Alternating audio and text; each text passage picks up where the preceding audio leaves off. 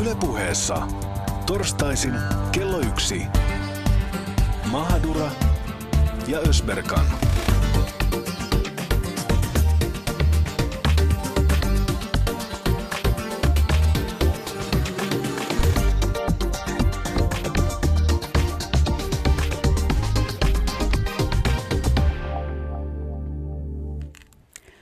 Homorutto. Narkkarien ja seksityöläisten tauti. Tappava tuliainen. Niin, puhumme siis HIVistä. HIVillä on monta nimeä, mutta pitävätkö nämä edes paikkansa? Suomen ensimmäinen HIV-diagnoosi tehtiin 83 ja siitä alkoi pelon aikakausi. Terveyden ja hyvinvointilaitoksen tilastojen mukaan Suomessa on todettu tartuntoja yli 3800, joista 490 on johtanut kuolemaan.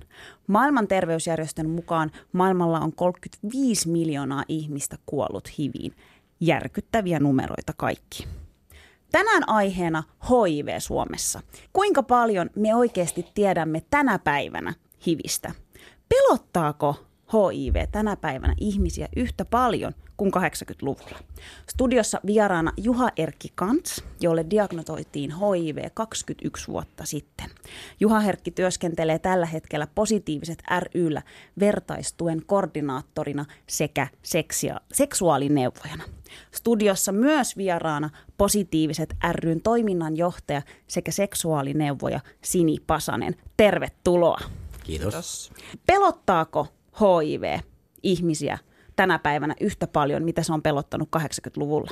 Tuo onkin hyvä kysymys. tuota niin, äh, mä luulen, että tänä päivänä ehkä hiukan vähemmän kuin 80-luvulla. Ja mä äh, sanoin sen takia hiukan, koska sitä pelkoa kuitenkin vielä on. Ja tuota, sitä me tehdään sitä työtä, että saadaan sitä pelkoa vähän hälvennettyä.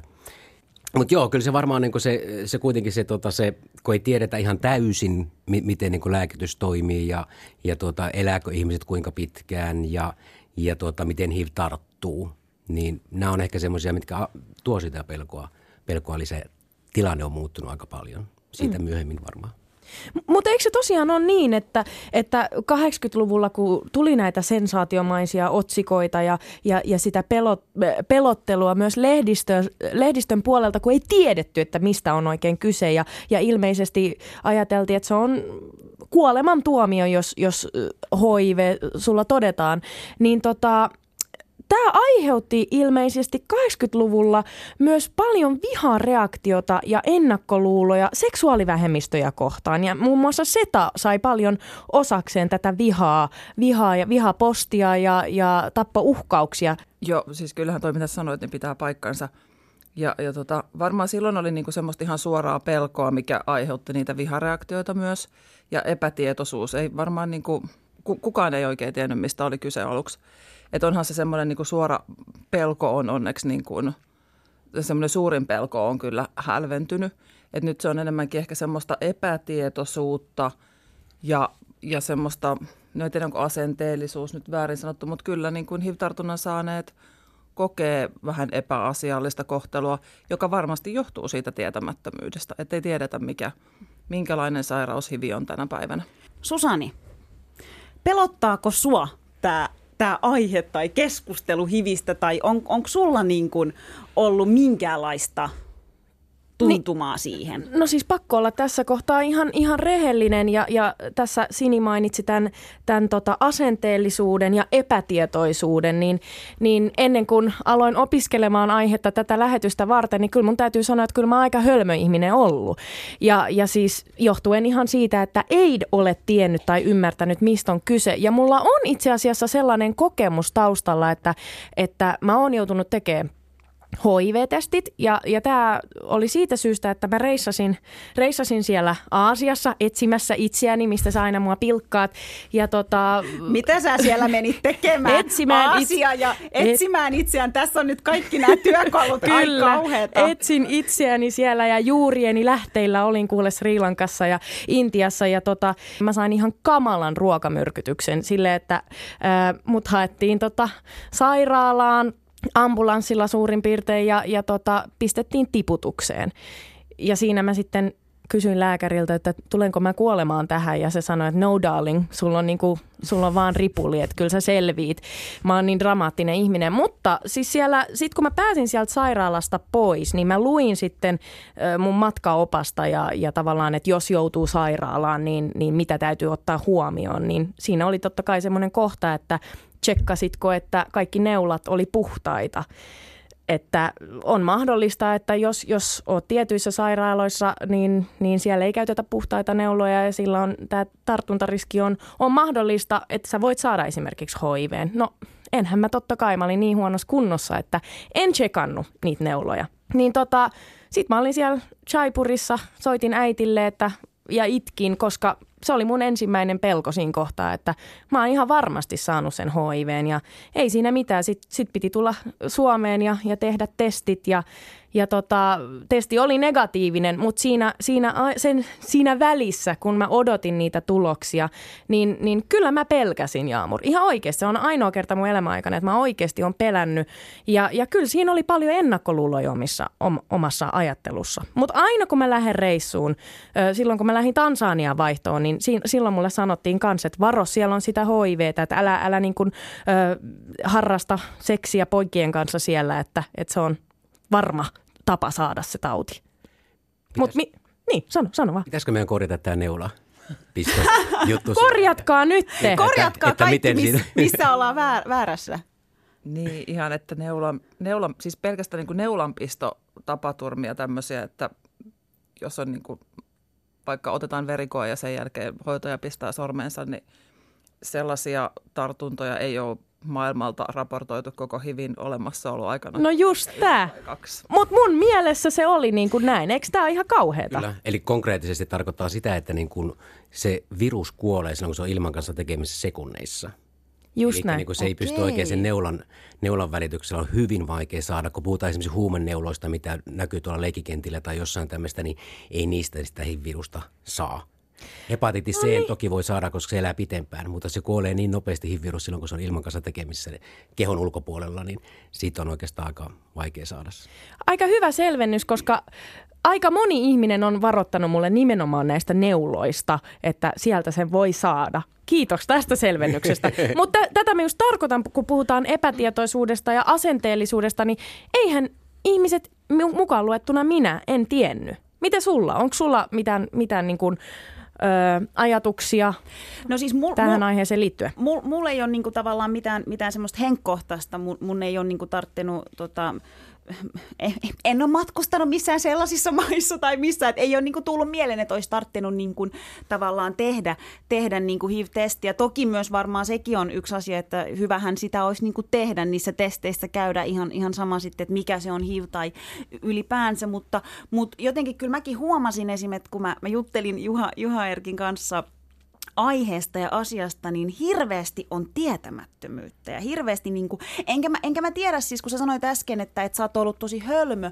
mä, mä en tiedä, niin kuin, että, että pitääkö meidän ajatella, että me ollaan niin kuin oltu hölmöjä vai onko se jotenkin, tuntuuko se niin kaukaiselta meille, että et tavallaan niin kuin, moni asia mulle tuli niin kuin tavallaan positiivisesti yllätyksenä, että okei, wow, että et eihän se, että sä sairastat HIVtä, niin ei se ole niin kuin maailmanloppu. Mutta eilen, kun sä pistit mut katsomaan näitä dokkareita, sieltä tuli WhatsAppista niin seitsemän viestiä samaan aikaan, että vinkki sitä, kato, tätä löytyy Netflix toita, että, että okei, hyvä, kävi illalla jumpassa ja katoin, katoin dokkarin aiheesta, niin mä en saanut nukuttua. Ja mä tajusin tänä aamuna, että mä en saanut nukuttua, koska mua niin kuin ahdisti niin paljon ja mua, mua niin kuin pelotti. Mä en tiedä, mikä mua pelottaa. Onko mä nyt hirveä ihminen, kun mä, mä sanon minä, joka, jolla ei ole niin kuin hyviä, niin onko se hirveätä sanoa tällä tavalla, että mä katsoin dokkarin, niin mua, mutta mua niin kuin myös ärsytti aika moni asia, koska siellä oli tosi paljon vääryyttä, että kuinka paljon ihmiset on kuollut siihen, mut, mut, mut, ja se oli hyvä, mitä Juha, Juha Erkki sanoi mulle eilen puhelimessa, että yksi pahin, mitä hän on kohdannut – saatuaan diagnoosin oli se, että sääli. Että sitä, sitä ei niin kuin, mutta mulla vaan tiedäkö nousi karvat pystyyn ja mä ajattelin, että mitä, että ei näin. Ja mutta se, senhän takia juuri mä sanon, että mä oon ollut hölmö, koska kyllä mä koen, että se on meidän kaikkien velvollisuus ottaa asioista selvää. Ja jos me ollaan täällä rikkomassa ennakkoluuloja, niin kyllähän silloin sun täytyy myös niin kuin rikkoa ne sun omat ajatusmallit ja, ja ottaa selvää. Mutta tänään me ystävät, kuulkaa, otetaan selvää. Ja Juha Erkki ja Sini on meidän oppaita tänään tässä aiheessa. Mennäänpä kuulkaa suoraan, suoraan tota aiheeseen ja syvennytään. Juha Erkki, sä sait tietää 31-vuotiaana, että, että sulla on HIV. Joo. Miten sä sait tietää, että su, sulla on HIV? Mä kävin ihan terveyskeskuksessa rutiinitarkastuksen, jos niin ylipäätään terveyskeskuksessa voi käydä rutiinitarkastuksessa, mutta kävin tämmöisessä rutiinitarkastuksessa ja sitten päätin, että tuota, otetaan myös HIV-testi. Mulla oli ollut suojaamatonta seksiä niin kuin, edellisenä vuonna. Mä sain keväällä tietää sen. Ja mä asuin sitten edellisenä vuonna Espanjassa ja mulla oli suojaamatonta seksiä. Sitten, tuota, niin, sitten mä ajattelin, että no hetkinen, ne muutamat kerrat mitä oli, että mä en ole mikään tämmöinen ähm, suojaamattoman seksin suurkuluttaja. että, tuota, et, tuota, et, niin kuin, et, tuota, mutta muutamia kertoja sitten oli ollut ja sitten mä ajattelin, että okei, näitä ei ole tsekattu. Ja sitten me tuota, otettiin HIV-testiä ja sitten mä sain positiivisen tuloksen. Mikä se oli se, se muistatko sen hetken, kun sä sait sen tuloksen, että missä sä olit, saitko sä puhelun? No mä olin sillä tavalla niin kuin kotona ja lääkäri soitti tulokset. Älä vaan sano, että se kertoi sitä puhelimessa. Se kertoi puhelimessa. Ei. Ja sitä ei oikein niin suositella, että puhelimessa kerrottaisiin. Ja se oli vielä kai perjantai. Ei. Ja, joo, ja tuota, tämä lääkäristä soitteli ja sitten muita verikokeita. Se napsutteli siinä niin kuin sitä tietokonetta, että hetkinen, nämä kaikki on ihan ok, nämä verikokeet, tulokset. Mutta hetkinen, tämä yksi, hetkinen, tämä yksi, napsutteli. Mä että hetkinen, hetkinen tämä yksi, ei tämä voi olla totta. Hetkinen tämä yksi, ja dap, dap, dap, dap taas kuuluu tietokoneen napsuttelua. Sitten sanoin, että ei kyllä, tämä on positiivinen. Mä että niin, oliko kysymys hivistä? Ja ja sanoi, että joo. Ja sitten kun se sanoi sen positiivinen, hetken mulla kävi mielessä, että positiivinen, sehän on hyvä asia. Ennen kuin, niin kuin sitten hän sanoi, että niin, että sulla on löydetty niin HIV-virusta, joka, niin kuin, tota, joka on mielenkiintoista, koska monihan luulee myös, että jos sanotaan, että on positiivinen, että sehän on ok, että negatiivinen on negatiivista. Mm. No joka tapauksessa sitten mä sain tietää sen siinä puhelimessa ja tota, hän sanoi sitten, että, että, tota, että, tota, niin, että hän laittaa sulle lähetteen sitten sairaala infektio, infektiopuolelle tuota, niin viikon päästä – sitten mä sitä, eikö mun pitäisi saada joku niin kuin akuutti käynti nyt kuitenkin. Sanoin, että ei hän voi ottaa vastaan, koska hänellä on niin paljon tässä niin kuin potilaita, että hän on puukattu täyteen tämä päivä. Sitten mä sitä, sä just annoit mulle HIV-diagnoosin. Eikö tämä ole vähän tämmöinen niin akuutti, joka ohittaisi? Niin, olettiko hän, että sun pitää viikon elää sen Kyllä. asian kanssa niin kuin ilman mitään? Okei, okay, joo, no just. No sitten hän sanoi, sitten hän sanoi, että joo, no joo, totta onhan tämä semmoinen. Mä että no hyvä. No sitten mä sain sen ajan puolen tunnin päästä.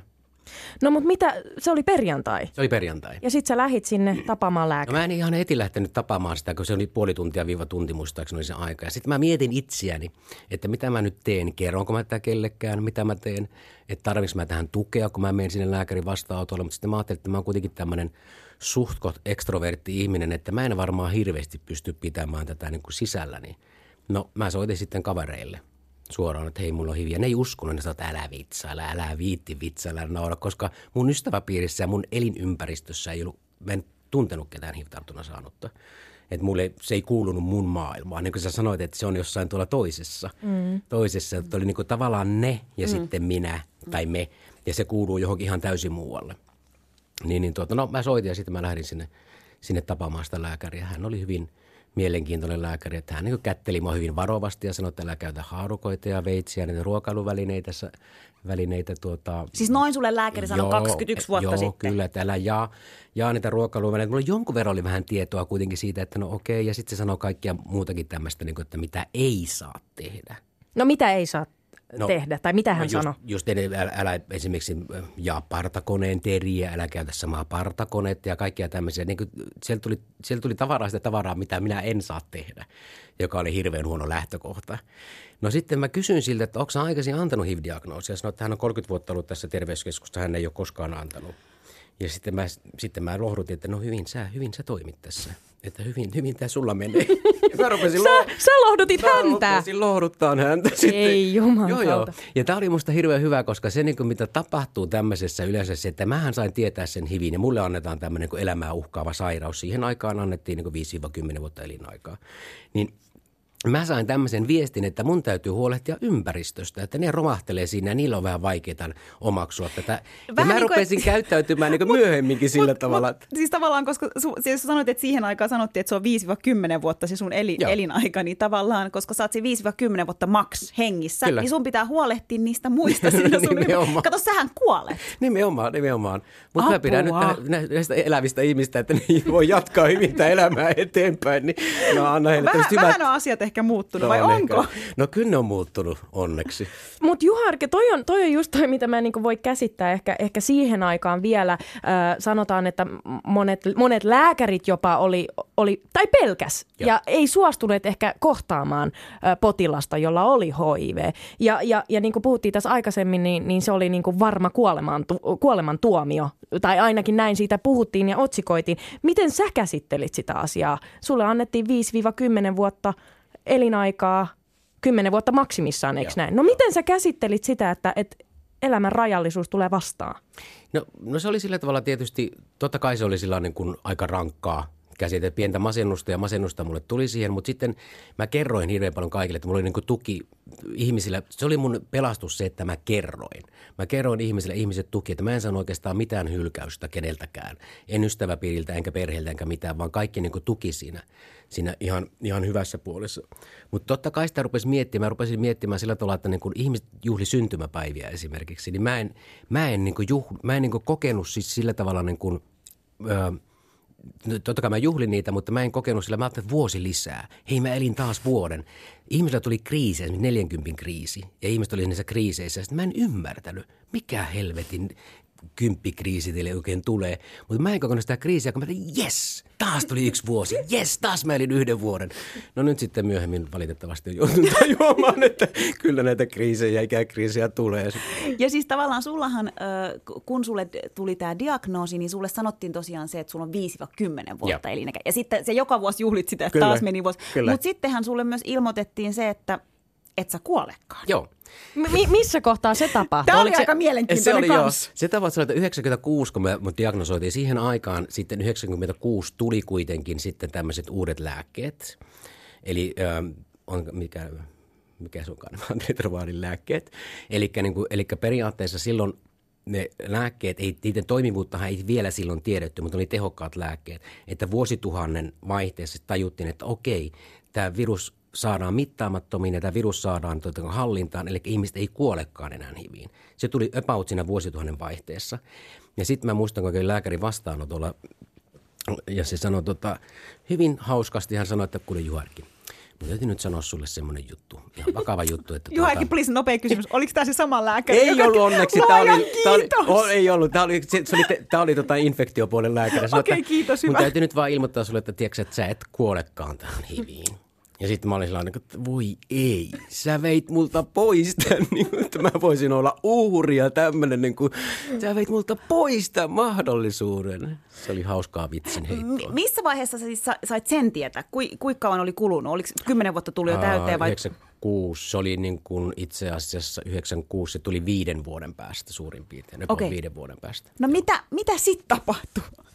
No sitten tapahtui ihan, ihan sit periaatteessa niin kuin sitä, että okei, Mä en, mulle ei tapahtunut hirveän semmoista niin kuin suurta niin kuin muutosta siinä. Että joillekinhan se tapahtui, kun ne valmistautui kuolemaan jo. Tiedän ihmisiä, jotka valmistautuivat kuolemaan ja ne teki kaikkia mahdollista semmoista, mitä ne ei, ei olisi tehnyt, jos ne ei olisi, kuol, jos ne ei olisi niin kuin tavallaan tietämänsä kuolevansa. Joku myi niin asunnon ja lähti maailman kiertueelle ja hyvästeli ystävänsä ja sitten ne tulee takaisin, että voi hitto. Aikaa. en kuollutkaan, että sori, No, mutta mitä? Tuota, mulle ei tapahtunut hirveästi semmoista, niin kuin, sitä, sitä semmoista, niin kuin, semmoista, että mä toisin, että okei, nyt tässä pitää alkaa sitten organisoimaan elämää niin kuin vielä eteenpäin enempiä. Mä rupesin opiskelemaan sitten. Ja mitä, mitä sä opiskelit? Mä opiskelin sitten psykoterapeutiksi, haamoterapeuteksi ja, ja tuota, joo, sitten mä opiskelin ja sitten tuli tietysti se, että sitten mä tarjoutui positiivisessa vertaistojen koordinaattorin työpaikka, niin sitten mä ajattelin, no Herra Jumala, eihän tämmöisiä niin työpaikkoja tule eteen, että mä voin tehdä myös jotain mm. ihmisten niin kuin – HIV-tartunnan saaneiden HIV-positiivisten eteen myös jotain ja antaa sitä niin kuin tavallaan sitä miten nyt sanoisi, vertaistapaamisia toivoa. Juha Erkki, mun on pakko kysyä tähän väliin, että ö, muuttuko sun elämä mitenkään tavallaan sitten, kun sä sait, että sä olit kuitenkin 31, kun sulle diagnosoitiin tämä. Ja sitten tuli tavallaan vielä se, se ilmoitus, että sä kuolet, ah, et sä kuolekaan, niin apua, kun se kuulostikin nyt jotenkin niin absurdit. Mutta onko HIV muuttanut sun elämää mitenkään? Toi on hirveän mielenkiintoinen ja se on hauska kysymys sen takia, kun... Sen... Sinin pää kääntyy niin, 45 niin, astetta. Niin. Mä nyt odotan tätä vastausta hyvin innokkaasti, mitä se, sieltä tulee. Sen takia se on hirveän vaikea sanoa, koska mä en voi tietää, että miten mä olisin elänyt, jos mulla ei olisi hiviä. Että mä en oikeastaan voi tietää, että muuttuko se, mutta varmaan se ohjasi johonkin tiettyyn suuntaan. Että kyllä se sillä tavalla niin kuin, kyllä niin kuin omat elämän arvot esimerkiksi niin kuin muuttu. Ja, ja, ja Millä lailla? No esimerkiksi sillä tavalla, että niin kuin – tämmöinen, jos sanot että koskaan ollut hirveän materiaalista ja tämmöinen niin hankkia, mutta esimerkiksi tämmöiset ei mulle hirveästi merkannut mitään tämmöiset niin oman asunnon ostamiset ja, ja, ja tämmöisen niin työuran tai tämmöisen niin tekeminen menestyä sillä, että niin enempi ehkä tuli tämmöistä niin kuin, no mä voin sanoa tämmöistä, tämmöistä niin enempi tuli tämmöistä niin läheisyyden ja, ja, ja niin rakkauden tunnetta, mitä, niin kuin, mitä niin jakaa ehkä enempi niin nyt – että jotenkin tämmöinen toista ihmisten välittäminen esimerkiksi ja tämmöisiä pieniä arvoja, rahaa ei ollut niin hirveän tärkeä eikä menestyminen. Että tuota, tietysti sitten, sitä miettii sitten myös niin jälkikäteen, että jos meillä olisi hiviä, niin olisinkohan mä sitten erilainen. Mä veikkaisin, että mulla voisi olla ehkä se – se joku tuommoinen talo ja auto ja tämmöinen, mutta sitten mä menisin jossain uraputkessa enkä niin eläisi. totta kai mä luulen, että semmoinen ehkä niin kuin, semmoinen niin kuin, koska kuoleman pelko – silloin kun on kuoleman pelko mm, tulee, niin sehän tarkoittaa myös osittain sitä, että sä et uskalla elää. Niin ehkä siinä niin kuin tavallaan se kuoleman pelko myös niin kuin väheni sen takia, koska mä rupesin elämään ja mä rupesin elämään, niin silloin kuoleman pelko vähenee. Miten sun, sun läheiset sitten suhtautu tähän, kun sä kerroit heille, että hei, tilanne on nyt se, että Juha Erkki jatkaa tä, tä, täm, tässä todellisuudessa vielä niin pitkään kuin vaan, vaan jatkaa, että et, HIV ei, ei vie henkeä. Miten sun läheiset reagoi? No, läheiset reagoi ihan hyvin. Lähittekö te baariin? Lähe, läheiset reagoi sillä niin kuin, ihan, ihan ok. Susani olisi vissiin lähtenyt baariin ok. Kyllähän mulla oli sillä, että silloin kun oli kymmenen vuotta tuli täyteen tästä, niin mun kaverit esimerkiksi järjesti mulle yllätysjuhlat. Jos oli hirveästi porukkaa, siellä oli ruokaa, viinaa ja, tuota niin, ää, ja tuota niin, ää, kaikkia mahdollisia mukavia – särpimiä. Ja tota, juhlittiin, että hetkinen, kymmenen vuotta tullut täyteen nyt tästä niin kuin tämän hivin kanssa ja sä elät vielä. Että kyllä se niin kuin, tavallaan semmoista niin kuin, myös niin kuin perhe esimerkiksi, mun ydinperhe, jos ajatellaan mun vanhempia ja tämmöisiä, niin se lähensi meitä. Että me niin kuin, mä tuun pohjoisesta, ei siellä totuttu halaamaan. Ei siellä halattu eikä mitään, mitään tämmöistä tehty, mutta me ruvettiin esimerkiksi halailemaan, kun me nähdään, me halaillaan. Et tota, ja jotenkin se niin kuin lähensi ja tiivisti myös sitä. Et ei, ei mitään niin kuin semmoista niin kuin – radikaalia, mutta tota, joo. Ja sitten niin se normalisoitu, mun elämässä hivi on niin normalisoitunut, että mä en pysty esiin, ihmiset ei ajattele mua esimerkiksi mun kaverit eikä ystäväpiiri eikä läheiset ajattele mua enää, niin kuin, ne ei, niin kuin, HIV ei saa mitään erikoishuomiota joka on vähän sääli joskus sillä tavalla. Koska välillä no, olisi kiva saada saada. vähän jotain. Mutta ei se mene läpi, joka on toisaalta hirveän hyvä, että se on normalisoitunut.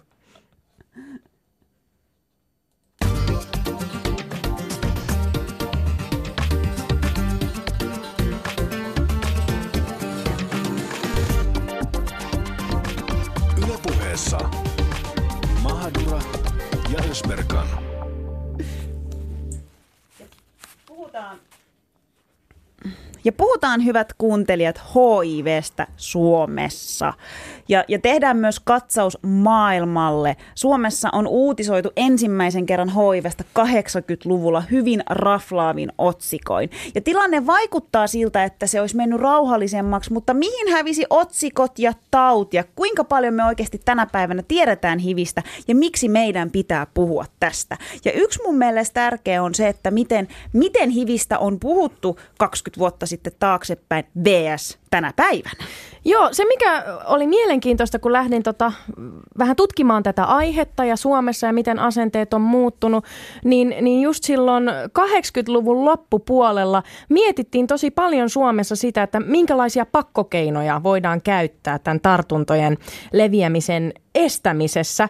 Ja, ja mietittiin, että pitäisikö kantajat eristää tai pitäisikö heidät merkitä. Mutta paras oli tämä, että mietittiin sitä, että pitäisikö rajat sulkea. Se on jännä, että täällä Suomessa, tutulta? täällä Suomessa aina me halutaan sulkea rajat joltain. Mikä se on, kun joka vuosikymmen pitää sulkea niitä rajoja, mutta, mutta tota, niin. Mennään, mennään vähän syvemmin tähän niin kuin asenteisiin ja niiden muutoksiin ja si- siihen, että miten hi- hivistä puhuttiin Suomessa 20 vuotta sitten. Sini, miten sä näet, että tämä on muuttunut? Mitä silloin 20 vuotta sitten tapahtui? Jaa, tota, mitähän silloin tapahtui?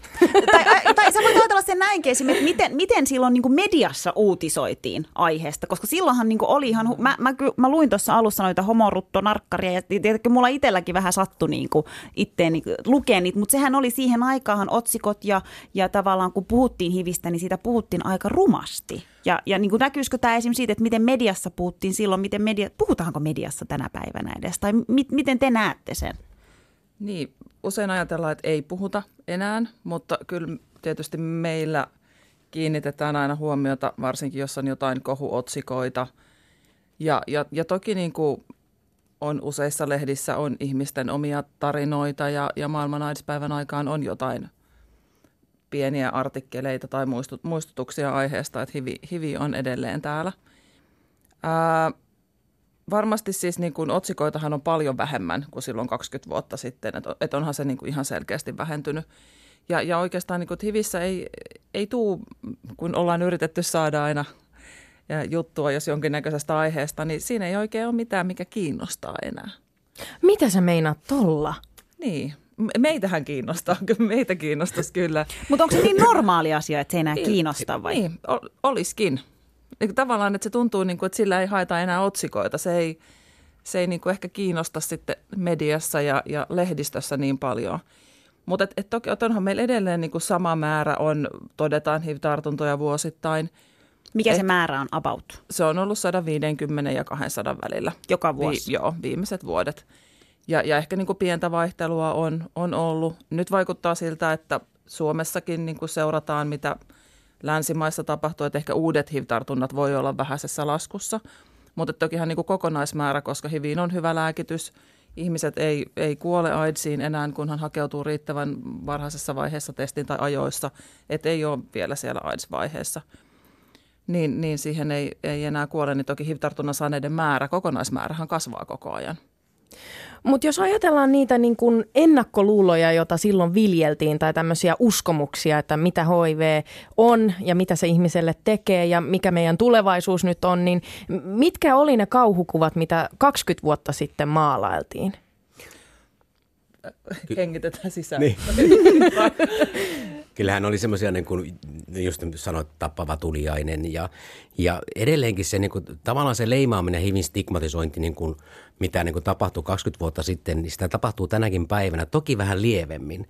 Ja, ja tuota niin, mutta ne samat niin kuin elementit on edelleen siellä, että niin kuin ajatellaan, että se ei jollakin tavalla kosketa meitä ja kategorisoidaan ihmisiä tiettyyn ryhmiin, että se koskettaa homoja, seksityöläisiä, huume, ö, sisäisten ruiskuhumeiden, miten se sanotaan? Oikein. Pistämällä huumeita Pistämällä huumeita, huumeita käyttävien, että niin kuin kategoriso, kategorisoidaan sinne niin kuin tiettyihin ryhmiin, on niin erkaannutetaan itsemme siitä, että se ei kosketa missään nimessä meitä, että se on näiden, näiden ihmisten niin kuin, tota, ongelma, joka on niin kuin ihan, ihan totaalisen väärin ajateltu. Sen takia, koska niin kuin, jos ajatellaan niin kuin lukumääräisesti, kuitenkin niin kuin HIV-tar- HIV-tartuntoja on eniten heteroseksissä lukumääräisesti, niin, niin tuota, se niin kuin, ja voi, voi sanoa, että, niin kuin, että jokaisen yhteiskuntaluokka on vähän niin kuin vanhoillinen ehkä sanonta nykyään, mutta niin kuin jokaisessa niin kuin ihmisryhmässä, jos halutaan ryhmi, ryhmitellä ihmisiä, niin sitä hiviä kyllä esiintyy. Että ei, se, niin kuin, ei, ei kukaan ole sillä tavalla niin kuin siitä, niin kuin, sen takia se pitäisi jotenkin yleissivistykseen kuulua, että jokainen tiedostaa sen, että sitä on niin kuin, saattaa olla lähipiirissäkin. Ja tämä stigmatisointi ja just tämä niin kuin, tarkoittaa sitä, että ihmiset ei uskalla kertoa siitä, koska ne per, pelkää sitä syrji, syrji, ö, syrjintää ja, ja, tuota niin, ja, ja kaikkia muita tämmöisiä ennakkoluuloja asenteita, niin ihmiset ei uskalla kertoa, niin silloin se ei tule ilmi myöskään siinä yhteisöissä, missä sä esimerkiksi ihminen elää. Joka on niin kuin sääli, että siitä stigmasta meidän pitäisi päästä eroon, koska ihmiset uskaltaisi niin vähän enemmän puhua siitä. Miten tavallaan t- sä esim. Niin kuin Juha Erkki sit kannustaisit Tuli sen- saarna.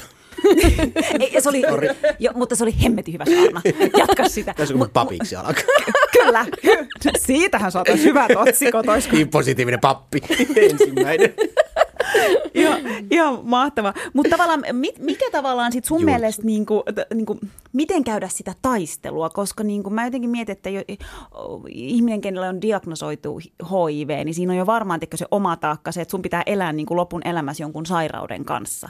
Ja sitten tavallaan sä saat vielä niitä ennakkoluuloja tavallaan kaikkea, mitä, mitä suhun niin kuin kohdistetaan, että sitä ajatellaan, tiedätkö, että, että se, se on vaan niin kuin homojen ja seksityöläisten. Miten sanoit, että se ei pidä niin kuin paikkansa, että prosenteissa se on selkeästi heteroseksistä saaneita on, on niin kuin enemmän. Mutta miten taistella niitä ennakkoluuloja vastaan? Tuo on aika paha tilanne niin kuin molemmin päin. Se on varmaan se ennakkoluulen taisteleminen, taisteleminen. Sehän on, jos stigmasta puhutaan, niin ihan tämmöisestä niin kuin, ö, jos ei puhuta pelkästään HIV-stigmasta, vaan miten ylipäätään stigmaa voidaan vähentää, oli se kuuluu se mi- mikä stigma vaan, niin yksi, yksi tärkeä niin kuin, keino sitä vähentää on se, että ne ihmiset, joita stigmatisoidaan ja ne ihmiset, jotka stigmatisoi, että ne niin kuin tulisi molemmat niin kuin esiin ja kohtais. Mm. Koska silloin, jos sä niin kuin tavallaan siinä ympäristössä, missä sä esimerkiksi olet HIV-tartunnan saanut HIV-positiivinen, että sä oot niin kuin tavallinen nor- normaali ihminen, työssä käyvä, terve, joskus jopa hyvän näköinenkin, puhun itsestäni siis, ja tuota, ja tuota, niin, niin, niin, tuota, niin, niin se periaatteessa niin kuin se kohtaaminen siitä, että hetkinen, toi on ihan tämmöistä niin kuin normaalia, se niin kuin vähentää sitä Mun perheessä esimerkiksi, jos ajatellaan, niin kyllä ne on varmasti stigmatisoi hiviä silloin ennen kuin ne tiesi, että mulla on sitä. Ja ne joutuu ajattelemaan ihan uudelta kantilta. Hetkinen, tämä koskettaa kuitenkin niin kuin kaikkia. Ja tämä koskettaa heidän poikaansa esimerkiksi, tai veljeä. Mutta jos me nyt lähdetään niinku siitä, että mistä, mistä ne ennakkoluulot ja, ja stigmat lähti liikenteeseen? Tiedon puute. Mm. Ihmiset ei, niin kuin sä sanoit, niin kuin pelkohan on yksi semmoinen, niin kuin sä sanoit, äh, mikä sun nimi oli? Jaamur! Jaamur, Me ollaan niin kuin kohta 35 minuuttia vedetty ohjelma. mulla on nimi, mä en muista nimiä, mä oon pahoillani. Ei ihana rehellistä, Jaamur. koska se on parempi tiiäks, se, että sä kysyt, kun se... Missä mä olen? Tai jos taisit sanonut jotain, että yäkmur, tämä ei nyt liity tähän mitenkään, jatketa. Mutta Toi oli kyllä paras. Muistatko hänen nimen, koska Niin, mä olin just halkeen kysymässä, että katkeruudesta. kai sä jos, minut jos sä muistat. muistat hänet, niin halkeen ei, katkeruudesta. En muista, en Hyvä. muista Sit ihan. mua ei haittaa. Joo. Hyvä. Niin, niin tota, Ei kerrota. ei, ei kerrota. kiitos. Voisitko sä esitellä, kun sä oot kuitenkin juontamassa sitä, niin että mikä? Hän on Eli Susani. nimeni on Susani Mahadura. Olen buddhalainen ja paljon sun elämänfilosofiassa on kuule Juha Erkki buddhalaista, että ehkä me voidaan tämän jälkeen vähän puhua. Ju, Loistavaa, Juha Erkki loistavaa. haluan korjata, että hän on buddhalainen silloin, kun sopii ja luterilainen silloin, että et, ei hän aina ole No buddhalainenkaan. okei, okay, okei. Okay. Se on ihan hyvä. Mikä Kannattaa oli valita, kysymys? missä on. Hei, tämä oli hyvä kysymys. Niin mä olin sanomassa Niin. sitä, niin kuin sitä pelkoa. Niin kuin tavallaan se pelko, niin sehän tulee sieltä myös niin kuin tietämättömyyden puolelta. Kyllä, se, se lisää kyllä. sitä pelkoa, kun sä et tiedä. Sä et pysty kontrolloimaan, sä et pysty niin kuin tavallaan käsittelemään mitään tunteita siitä, kun sä et tiedä sitä aiheesta niin kuin eni, eni, enem, tarpeeksi. Ja se tekee siitä niin kuin, se tekee niin kuin tavallaan siitä vaikeasta, että miten me saadaan ihmisille tätä tietoa kuitenkin levitettyä ja niin kuin tätä niin kuin hivin ilosanomaa siitä, että se ei tänä, tänä päivänä esimerkiksi tartu seksiteitse, jos on toimivalla tai kun on toimivalla lääkityksellä ja virukset saadaan niin kuin, että niitä ei näy veressä. Sini, oot Positiiviset ryn toiminnanjohtaja. Miten, miten sä oot sun, sun toimenkuvassa nähnyt sitä, että minkälaisia pelkoja, jos teihin ottaa henkilö yhteyttä, jolla on, on todettu HIV tai, tai heidän läheiset, ja kun he ottaa teihin yhteyttä, niin miten, mitkä on ne ensimmäiset pelot, mitä sieltä nousee? Öm, siis varmasti niin kuin ne on, mä oon itse mennyt joskus äm, mennyt harjoitteluun silloiselle AIDS-tukikeskukselle vuonna 1995. Ja, ja toki ne niin kuin ensimmäiset pelot on, on varmasti niin kuin hälventynyt ja semmoista niin isoa kuoleman pelkoa ei ehkä ole. Ja sitä tietoa on varsinkin nuoremmilla on enemmän. Mutta toki sitten just tämä, mistä ollaan niin kuin puhuttu tässä, että kun ihmiset ajattelee, että hivi ei kosketa minua millään tavalla, niin myös kohtaa ihmisiä, jotka ajattelee, että, että, että miten tämä voi tapahtua, että ei, ei voi ymmärtää ollenkaan, että, että voi saada HIV-tartunnan, koska eihän sen pitänyt koskettaa minua, koska se on homojen ja huumeita käyttävien tauti. Että on jääty niihin, niihin ennakkoluuloihin aika vahvasti, vahvasti kiinni. Mutta toki niin kyllä meillä on kokemus siitä, että HIV kuitenkin aiheuttaa jonkunnäköisen kriisin ihmisellä, kun, kun saa tiedon siitä tartunnasta. Minkälainen kriisi siitä seuraa? Mitä siinä niin kuin, mikä se on se prosessi? Niin, Varmasti niin kuin yksi, yksilöllinen prosessi ja just riippuu siitä, että, että on, on niin kuin, jos on seksuaalivähemmistö ja homomiehiä, niin heillä usein on enemmän tietoa hivistä kuin vaikka keski-ikäisillä heteronaisilla, jotka on ehkä ajatellut, että he ei kuulu millään tavalla siihen riskiryhmään. Mutta hyvin, hyvin yksilöllistä, että en, et, ei voi kyllä sanoa, niin kuin, että olisi joku tietynlainen tapa niin kuin kohdata kriisiä ja käsitellä sitä.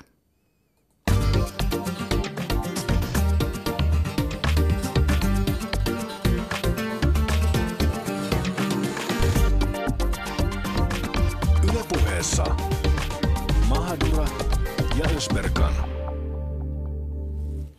Ja aiheena tänään tosiaan HIV Suomessa. Ja tehdään myös tuossa lähetyksen lopussa katsaus maailmalle, koska ensimmäinen 12. vietetään maailman AIDS-päivää. Kuinka paljon me oikeasti tiedetään tänä päivänä HIVistä ja miksi siitä pitää puhua? Studiossa vieraana Juha Erkki Kants, jolle diagnosoitiin HIV 21 vuotta sitten, sekä Positiiviset ryn toiminnanjohtaja sekä seksuaalineuvoja Sini Pasanen. Ja Juha Erkki toimii myös itse seksuaalineuvojana ö, Positiiviset ryssä. Tuossa aikaisemmin tuli nyt aika vahvasti tavallaan si- siitä puhuttiin tietämättömyydestä. Tietämättömyys lisää pelkoa, se aiheuttaa ihmisiä kaikkia niitä tuntemuksia, missä, mitä, mitä tuossa niin käytiin. Niin mun mielestä nyt olisi hyvä niin kuin avata periaatteessa sitä, että minkälaisesta taudista on oikeasti kyse kun me puhutaan hivistä. Esim. tämä tarttumiskeissi, varmasti se tuli tässä lähetyksen aikana, mutta musta tuntuu, että tämä on aihe, että tämä ei haittaa vaikka asioita toistaiskin. Mm. Että, Mut lä- niin, lähdetään Ihan liikenteeseen niinku siitä, pala- että basic jutuista. mistä, mistä on kyse? Niin, varmaan krooninen infektio tänä päivänä. Ja sitä paremmin hoidettavista, mitä varhaisemmassa vaiheessa todetaan. Eli kannattaa hakeutua HIV-testiin. Ja edelleen HIV voi olla oireettomana useita vuosia ilman, että ihminen itse tietää olevansa HIV-positiivinen tai kantavansa HIV-virusta. Ja, ja Suomessa arvioidaan tämmöisiä ihmisiä olevan 5-600. Määrä on vähenemään päin, mutta edelleen on se 5-600 ihmistä, jotka ovat HIV-positiivisia eivätkä tiedä omasta tartunnastaan. Eli se on oireeton, voi olla oireeton aluksi. Tuleeko jossain kohtaa jonkunlaisia oireita, mi- mistä niin kuin voi herätä, niin kuin, että nyt pitää mennä testeihin? Välttämättä kaikille ei tule minkäänlaisia ensioireita. Mut tuota, ja ensioireet saattaa olla semmoisia, missä niin kuin mulla oli ensioireita, milloin taisi vasta jälkikäteen, että mulla on ensioireita. Että mulla on ihan normaali flunssa, joka kesti noin viikon. Ja tuota niin, se, se menee niin kuin flunssan piikkiin. Hmm. Silloin tietysti, jos ajatellaan se, että, niin kuin, niitä ensioireita, että mistä niin kuin voi itse alkaa miettimään sitä, että no tietysti se, että onko mulla ollut suojatonta seksiä.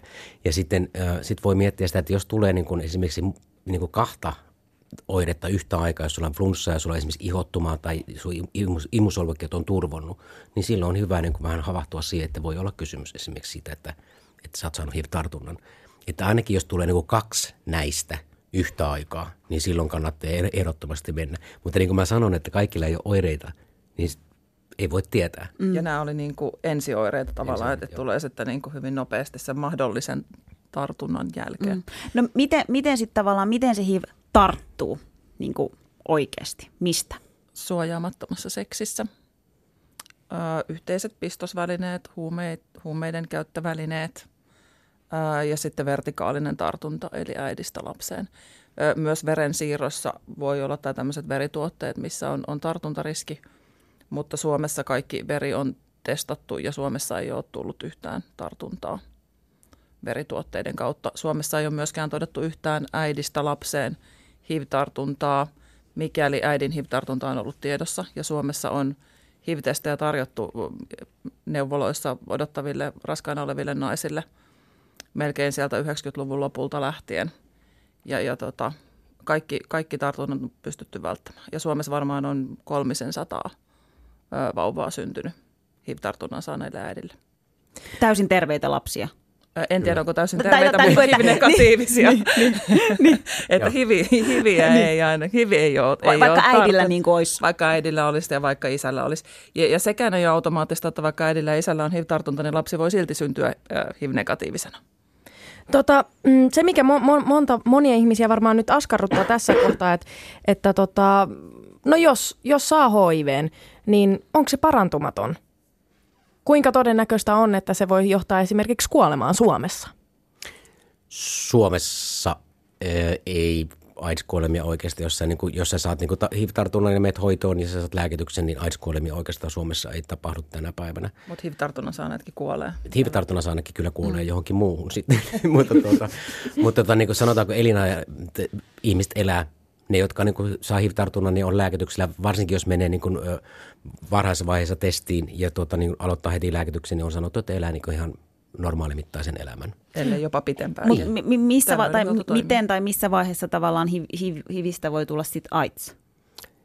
Mi- kuinka Jos pitkä? ei, siis riippu, riippuu ihmisestä, että onhan niin kuin sieltä 80-luvulta, kun ei lääkitystä vielä ole ollut, niin silloinhan äh, meillä on edelleen ne, niitä ensimmäisiä ihmisiä, joilla on todettu tartunta silloin 80-luvulla, niin he on edelleen hengissä ja, ja voi hyvin.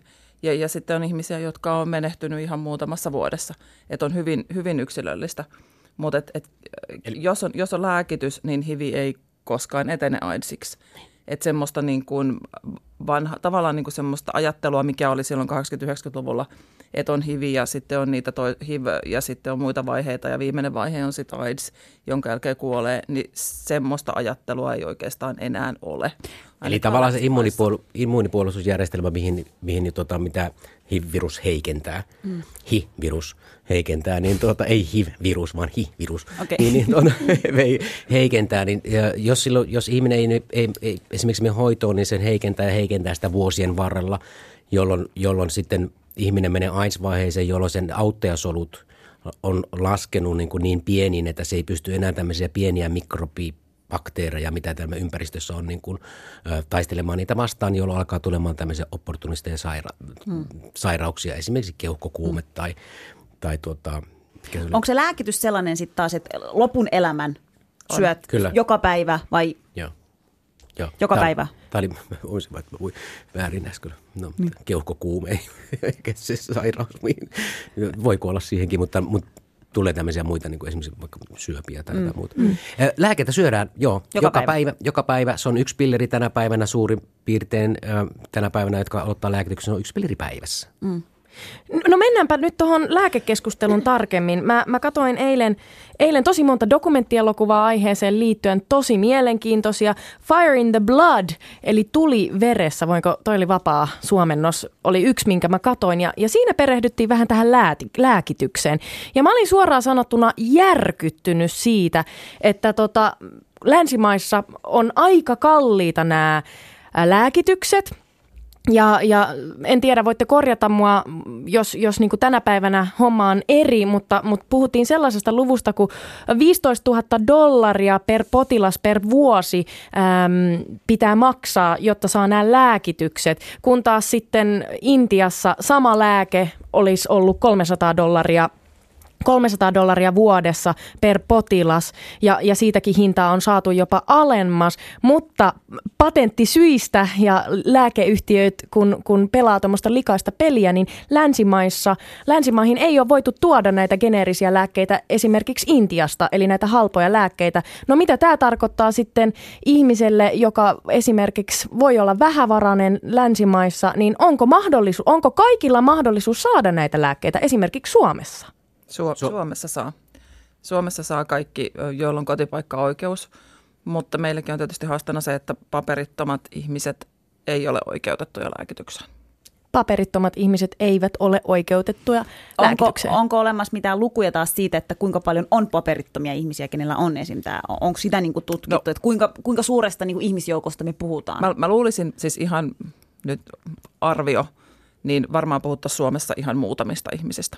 Et, et sit meillä on niin kun, jos on lapsia, niin heillä on monet ähm, kunnat on arvioinut, että heillä on samat oikeudet kuin, kuin kotipaikka-oikeuden omaavilla henkilöillä ja raskaana olevat naiset saa myös lääkityksen. Ja, ja siinä justiin myös tietysti niin kuin naisen oman terveyden kannalta, mutta myös se ennaltaehkäisevä vaikutus, ettei tartu, tartu syntyvään lapseen. Eli Suomessa tilanne on se, että mä jo kerkesin hermostua, mutta siis... Joo, me huomattiin se, mutta niin mä sanon, että Suomi on hyvä maa myös sairastaa hiviä, vaikka Joo, kyllä- hirveältä se kuulostaakin, Niin. mutta eikö se näin ole? Mut- joo, kyllä se lääkitys on siis ilmainen ja tuota niin, ilmainen. Ilmanen. Joo. Vau. Me, ei, ei maksa mitään tuota, HIV-positiivisille, eikä niin kuin, taitaa olla niin kuin EU-maissa kaikissa. Ja ta- tartuntatauti. Tartuntatauti. Tarttuvat taudit. Tarttuvien tautien hoito on ilmaista. Se on ilmasta, Mm. No, mut, joka mut, on hyvä asia. On. Se on todella hyvä asia, mutta tässä taas Riippuu nähdään keneltä se... kysyy. Niin. Niin. Niin Mutta tämä on ehkä semmoinen kanssa semmoinen, mikä, mikä on just sellainen, ö, sillä tavalla, mitä voi esimerkiksi ihmiset valtaväestö, että miksi meidän pitää mm. maksaa, miksikä, mm. miksikä nuo ihmiset tuota, niin vähän vaaralla, vaarallisilla vesille, kun puhun tästä asiasta, mm. mutta, tuota, mm. mutta kuitenkin se niin kun, voisin sanoa, että, niin kun, että sehän on kuitenkin niin kun etu, koska HIV, tartu, HIV, HIViä kuitenkin on. Mm. Että jos ihmiset olisi lääkityksellä, niin silloinhan se olisi niin kuin probleema. Ja, ja tuota niin, äh, niin. eli niin kuin on hyvä ajatella se niin. Plus sen, että jos se niin kuin vertaa, niin kuin, jos joku nyt haja, haluaa ajatella, että okei ne maksaa näin paljon, näin paljon. Suomessa on sydän- ja verisuonitauteja. Mä aina haluan sanoa tänne, että sydän- ja verisuonitauteja ja erilaisia tämmöisiä itse hankittuja huono, huonolla elämäntavalla saatuja sairauksia, johon kyllä uppoaa reippaasti enemmän varo, varoja kuin esimerkiksi tuohon HIV-lääkitykseen. Toivottavasti mä oon oikeasti. tässä. Mutta se, se, mitä mä tässä niin kuin jäin miettimään tota dokkaria ka- äh, katsellessa, oli se, että et, niin, meillä täällä länsimaissa asiat on aika hyvin, mutta miten sitten kehitysmaissa? Siinä puhuttiin aika paljon niin kuin Afrikasta ja siitä just, että kun ihmisillä ei ole varaa siihen lääketykseen just näiden patenttien äh, takia, niin tämähän on, ollaan aika epätasa-arvoisessa äh, asemassa tämän HIVn osalta, jos ajatellaan maailmanlaajuisesti. Kyllä, joo, pitää paikkansa. On, on tietysti niin kuin valtioita, että, tai jos kysyy ihan niin kuin maatasolla valtiolta, että onko HIV-lääkitys saatavilla, niin kaikki varmasti vastaa, että on saatavilla. Mutta se, että onko se saatavilla oikeasti sille ihmiselle, joka asuu 50 kilometrin päässä maassa, missä lääkitys ei aina ole siellä apteekissa tai lääkärillä silloin saatavissa, kun sä pääset kulkemaan sen 50 kilometrin matkan, tai onko se niin kuin hintansa puolesta oikeasti saatavilla. Ja, ja, tota, ja sitten meillä niin kuin maailmalla myös rajataan, niin kuin Suomessa paperittomat, niin monissa maissa rajataan huumeita käyttävät pois lääkityksen piiristä. Tai jos ei ole jotain jo, jollain muilla perusteilla, niin voidaan rajata. Että kaikki ei ole oikeutettuja siihen lääkitykseen, vaikka periaatteessa voidaan sanoa, että HIV-lääkitys on saatavilla, mutta se ei kuitenkaan ole saatavilla kaikille sitä tarvitseville.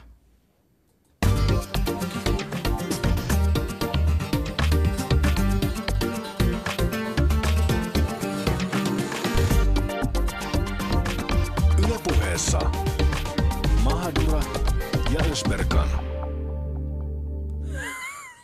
Ja puhutaan, pu- nyt naurattaa Juha Erkkiä. Juha Erkki naurattaa koko ajan, mikä on mun mielestä ihanaa, mutta mikä nyt, le- mikä nyt nauratti? No, ihan ajattelin vaan, että kysyn teiltä, että kun leikkaatteko te tästä kuitenkin jotain pois, Ei että leikata. tota, olisi semmoinen ehkä muutama semmoinen pätkä, meni mikä mä jo. haluaisin leikata pois. Mikä? Mikä? Mikä? Ei tässä ole mitään hätää. Ehkä, se on, ehkä mä haluan vaan niin tähdentää sen, kun mä puhun niistä sydän- ja verisuonitaudista, mä en halua vast, vastakkain asettaa mi- mitään niin sairauksia, Ei mutta tietysti, tavallaan mutta vähän se niin oli kuin sitä siihen. Totta kai. Se Tämä oli- ehkä korjaus, sen takia mä ajattelin, että Hei leikataan Juha pois. Erkki, tuota, jos joku, jos joku, niin sinä voit tehdä sen. Niin. No, se on kyllä totta, joo. Okei, noista. Pidä se vaan siis. Minä pidän sen. Hei, jatketaan. minulle huomiota, tai siis nämä pyyhkeet sitten. Ei, kun se on todella hyvä havainnollista näitä esimerkkejä, koska se tuo sen asian lähemmäs myös meidän kuulijoita. Hei, mennään, mennään aiheessa eteenpäin siihen. Puhutaan HIVstä ja ihmisen normaalista elämästä. Onko nämä kaksi Mitä? asiaa mahdollista sovittaa voiko, yhteen? Voiko HIV, ta, tartunnan saanut ihminen elää muka oikeaa tai normaalia elämää? Niin, tämä on se kysymys, mitä moni ajattelee ja, ja tota, kun puhuttiin ennakkoluuloista ja stigmoista, niin kyllähän, kyllähän sitä syrjintää moni tartunnan saanut joutuu kohtaamaan. Ja, ja ehkä se ajatus on siinä nimenomaan, että, että voiko sitä normaalia elämää oikeasti elää vai pitääkö, pitääkö kertoa työpaikalla, pitääkö kertoa läheisille, hyväksytäänkö mut sen jälkeen. Niin. Vastatkaa nyt aika isoon kysymykseen. Voiko elää normaalia elämää? Vastatkaa Mikä- ensin mikä- tuohon, että voiko elää normaali elämää, niin sitten me laitetaan nyt lisää kysymyksiä, niin kuin syvennytään Mikä on siihen. niinku nor- normaali? Nimenomaan, että se olisi- Aivan! Olisi varmaan- Susani, joo, hei, se olisi varmaan kysytäänpä ensimmäinen nyt tämmöinen joo. kysytään nyt Susanilta, että Susani Mahadura, mikä on sinun mielestä normaali elämä? No, jos mä nyt tätä ajattelen, niin ihan ekaksi tulee mieleen seksi. Niin. Että et, et voiko harrastaa vapaasti ö, seksiä juuri haluamallaan tavalla kaikissa mahdollisissa asennoissa. Te olette molemmat, ootteko te molemmat seksuaalineuvoja? Ollaan, Olette. Niin, niin, niin totta kai tämä kiinnostaa, koska mun ajatus ennen kuin perehdyin aiheeseen, niin oli se, että sun seksuaalisuus jotenkin rajoittuu sen jälkeen, kun sulle todetaan HIV-tartunta.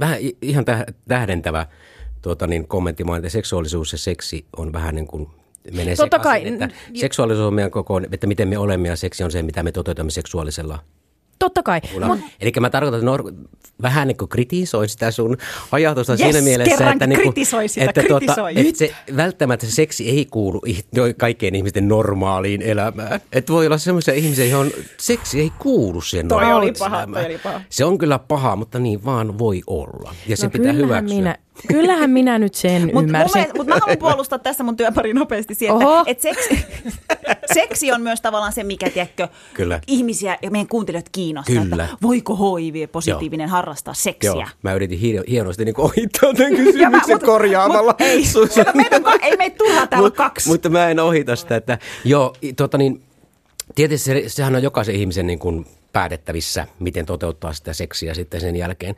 Toki siihen vaikuttaa just tämmöiset, jos ajatellaan se, että, niin kuin, että on pelkoa, ennakkoluuloja ja tämmöisiä, niin on vähän, va- vähän vaikea sillä tavalla, että jos esimerkiksi niin seksuaalisessa kanssa, kun sä har- haluat harrastaa seksiä jonkun kanssa, jos sä koet, että sä oot vapautuneempi, jos sä kerrot itse itse olevasi HIV-tartunnan saanut tai HIV-positiivinen. Ja sä pelkäät sitä samalla siinä sitä hylkäystä, että ehkä tämä ei pystykään ottamaan tätä vastaan ja tulee hylkäys. Niin kyllähän se ty- tiettyjä niin paineita saattaa tuoda siihen seksuaalisuuteen ja seksin toteuttamiseen, jopa siihen, että voi olla vaikka erektio-ongelmia sen takia justiinsa. Ja tuota niin, mutta sitten taas niin kuin se, että tuota, et, mutta periaatteessa, jos ajatellaan, että jos sä niin kun päätät, jos mä esimerkiksi niin päätän, että, päätän, että nyt mä haluan niin kun kuitenkin ihan normaalia seksiä harrastaa niin kuin kuitenkin. Niin Normaalielämässä. normaali, normaali elämässä normaali seksiä, niin, tota, niin ei mua niin kuin hiivi siinä estä. Mm. Et tota, mm. Sitten jos joku ei kestä sitä, ei, jos joku ei kestä sitä, mä kerron sille, että mä oon positiivinen, niin jos ei se kestä sitä, niin so what? Aina sieltä nyt joku löytyy, joka kestää sen. Miten sitten taas niinku esim. seurustelu? Ko- tavallaan, jos sä mietit sun omia kokemuksia, että Joo. silloin kun sä sait niinku tietää, niin ku, kuinka nopeasti tai äkkiä sä mietit sitä, tai mietitkö, tiedätkö, että voinko mä nyt seurustella kenenkään kanssa, tai tuleeko niinku tämän, tämän tyyppisiä, nyt ne on silleen, että mitä urpoja. Mitä te kysytte? Mitä te ky- Kato, me ajatellaan Voi. näin, että mitä, mitä tota pena, pena tuolta Kajaanista kysyisi. Nämä ei ole niin kuin Jaamur ja Susani, vaan nämä on niin kuin... No kyllä niin kuin seurustelu. Kyllähän sitten tota, Mutta nämä ei ole kaikille itsestään ei, jos mä puhun niin oikeasti. omasta lähtökohdasta, omasta lähtökohdasta, niin mulle se ei ollut sillä tavalla, mä en ajatellut sitä mitenkään, että voisinko mä seurustella. Mä rupesin aika nopeasti seurustelemaan itse asiassa sitten niin yhden naisen kanssa, Noniin. joka tuota, niin, jolla ei ollut, sillä ei ollut ollenkaan probleema. Se ei ollut ollenkaan probleema, meillä oli ihan hyvä seksiä ja, ja tota, niin, se, se, tota, niin, se ei ollut ongelma. Sitten tietysti jossain, ö, sit mä myös sain niin kuin tyrmäyksiä, että mulla oli myös sitten niin kuin, voin paljastaa tämmöisen oma seksuaalinen suuntautumisen, ei ole biseksuaalinen, että sitten mulla oli tämmöinen mieskumppaneita ja rupesin esimerkiksi miehen kanssa olemaan, niin sitten taas hälle, hälle, hälle se oli vähän sellainen kuin pelko siinä vaiheessa, koska sitten ei toisaalta ei tiennyt, että okei, elääkö, sairastuuko, tuo, mitä tapahtuu. No mitä pitää sanoa nyt henkilölle, joka, jo, jota lähestyy, josta hän on niin kuin vaikka, sanotaan mä rakastun nyt johonkin ihmiseen ja hän, hän sitten sanoo mulle, että joo, että, että mä oon ö, HIV-positiivinen, niin, niin tota, jos mulle herää nyt jonkunlainen kysymys, että apua, että voidaanko me jatkaa, niin, niin miten te sanoisitte sellaiselle ihmiselle, joka epäröi, että voiko se olla suhteessa HIV-positiivisen kanssa? Voi olla. Meille voi soittaa positiiviset arvioihin ja keskustella asiasta. Kyllä, ja ei se, niin kuin, se ei estä se, niin kuin kysyit, se, sehän ei estä mitään, niin kuin, mitään miten seksiä voi, voi harrastaa. Ja varsinkin nyt vielä edelleenkin korostan sitä, että suurin osa, sanotaanko 90 prosenttia vai mitä sitä onkaan, niin kuin, jotka tietää HIV-statuksensa, niin tuota, että on positiivisia, niin ne on lääkityksillä ja virukset on silloin mittaamattomissa ja ne ei sitten niin sitä pysty niin seksikontaktissa tartuttaa. Että päinvastoin, hänhän on itse asiassa turvallisempi koska hän tietää sen ja hän on lääkityksellä ja hän tuota niin, pystyy, tuota niin, ei tartuta sitä, kun sen sijaan semmoinen toinen, joka ei tiedä sitä. Et tuota, kyllä mä nyt sanoisin sillä tavalla ihmisille, että ottaa se kuitenkin sillä tavalla, että keskustella siitä ja, ja, ja pikkuhiljaa vähän saa sitä kokemusta sitä hetken, eihän tämä nyt ehkä, tämä nyt ei tartukaan. Niin, ja, ja yksi asia, mikä mua häiritsi tässä, kun tota, opiskelin tätä aihetta, niin, niin oli se, että moni pelkää kertoa tästä ö, omasta tartunnastaan esimerkiksi työpaikalla tai pelkää vaihtaa työpaikkaa, ö, jos tämä tulee ilmi ja työnantaja ö, ei, ei niin kuin hyväksykään tätä. Ja, ja löysin sellaisen luvun, kun että olisiko se ollut 15 prosenttia työnantajan edustajista, kun on tehty tämmöinen mittaus, niin, niin sanoo, että, että ei palkkaisi HIV-positiivista omaan, omaan niin kuin työyhteisöönsä. Niin, niin mun mielestä oli järkyttävää. Ja jos me tässä Mahdura Ösperkanissa halutaan taistella ennakkoluuloja vastaan, niin tämä olisi yksi sellainen asia, minkä mä haluaisin nostaa nyt Framille, että, että miten, te, miten te vastaisitte tähän? No, äm, siis HIV-tartunnasta ei tarvitse kertoa työnantajalle. Ähm, ei ole mitään syytä olla palkkaamatta HIV-positiivista. Että HIV ei vaikuta, HIV-positiivisilla on, on hyvä lääkitys, joka tuntuu, että HIV-positiiviset on usein terveempiä kuin, kuin muut työntekijät ää, viruslääkityksen ansiosta. Et en, mä en näe enää niin kuin tänä päivänä mitään syytä, että et millä tavalla HIV vaikuttaisi niin kuin ihmisen työn tekemiseen. Ei, ei vaikuta ja sitten tuota, niin periaatteessa siinähän syrjitään ihmistä suoraan, että kai, meneekö tämä ihan tämmöiseen niin kuin jopa niin kuin lain puitteeseen, että jos HIV-tartunnan takia ei ota esimerkiksi ihmistä työhön ja ilmaisee sen, että sen takia ei ota, niin se menee silloin syrjintälain piiriin. Eli periaatteessa ei sitä saa tehdä myöskään. Vielä viimeinen kysymys. Miten me jatketaan tästä nyt eteenpäin? Mitä esimerkiksi minä ja Jaamur voidaan tehdä sen eteen, että poistetaan tätä stigmaa ja, ja te, tavallaan niin kuin poistetaan ennakkoluuloja, joita liitetään HIViin? No hakeudutte HIV-testiin ja sitten kehotatte kaikkia ystäviänne hakeutumaan HIV-testiin. Ja tässä radiolähetyksessäkin voidaan kehottaa kaikkia hakeutumaan HIV-testiin ja ottamaan selvää siitä omasta HIV-statuksesta. Ja, ja puhumaan ihmisten kanssa HIVistä.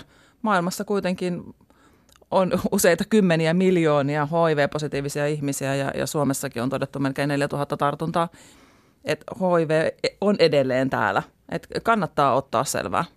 Ja meillähän voi tulla nyt torstaina, kun tämä tulee ulos, niin torstaina pikatestiin kello 15-19 testataan. Mä sanoisin, että niin kuin tavallaan sitä oikeiden, oikeiden tieton, tiedon jakamista ihmisille, että jos tulee jossain kapakkakeskustelussa, jossain tämmöisen niin kuin tulee hivistä niin kuin juttua ja tätä skeidaa, mitä heitetään tai ainsista, puuttua siihen, keskeyttää se, hei tiesittekö, että tämä juttu ei mene ihan näin, että tämä menee näin ja tämä menee näin. Ja kertoa se oikea faktatieto siinä omassa elinympäristössään. Se on niin kuin hienoa. Ja sitten tietysti rakastutte HIV-positiiviseen. Ylepuheessa Mahadura ja Ösberkan.